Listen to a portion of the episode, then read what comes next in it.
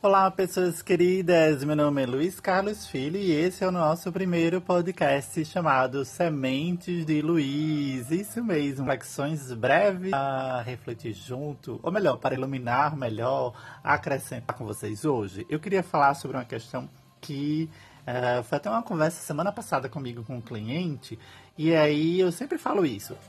A minha pergunta é: você está preparado para a resposta? Sim, sim, sim. Toda vez que alguém me pergunta algo, uma pergunta, e eu digo, você está preparado para a resposta? E a pessoa, nossa, às vezes a maioria se assusta quando eu digo isso, né? Uh, e algumas pessoas acham até que eu estou sendo grosseiro.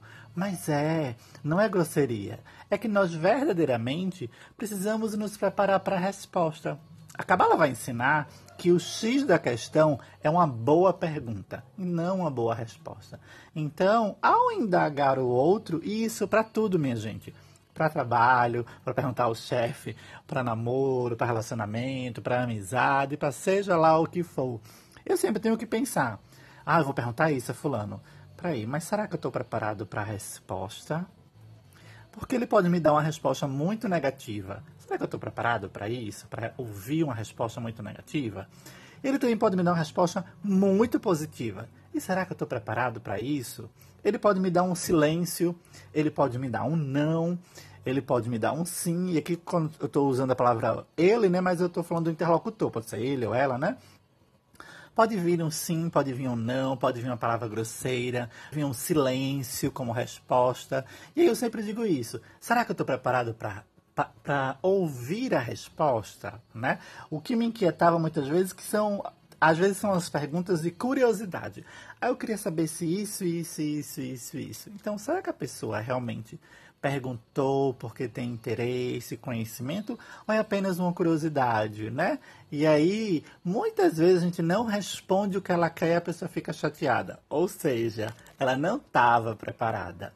Ela estava preparada para re receber a resposta que ela queria.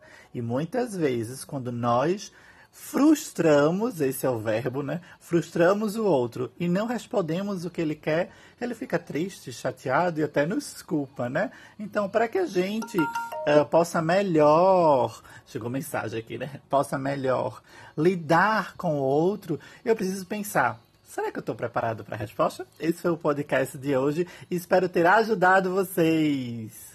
E é, um, porque eu pensei que ia encerrar nesse é primeira vez, né? Esse é o podcast de hoje. E eu queria deixar essa reflexão para vocês, tá bom? Que ao perguntar qualquer coisa, até assim, moço, essa rua vai dar não sei aonde, eu estou preparado para a resposta.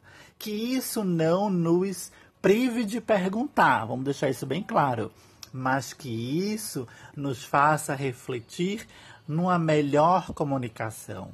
Que isso nos faça refletir para que eu não projete mais no outro, né? Eu queria que o outro me respondesse sim, mas ele não tem essa obrigação. Ele me respondeu de outra forma e eu fiquei triste, chateado e até culpei eh, a outra pessoa, né? Então, que eu possa sempre me perguntar: será que eu estou preparado para a resposta? Se eu estiver preparado para a resposta, eu posso sim perguntar tá bom? Meu nome é Luiz Carlos Filho, sou psicólogo e terapeuta holístico e estou passando aqui no Sementes de Luiz para trazer uma reflexão no seu dia. Gratidão e uma frase que eu gosto muito é tudo, tudo está bem no meu mundo.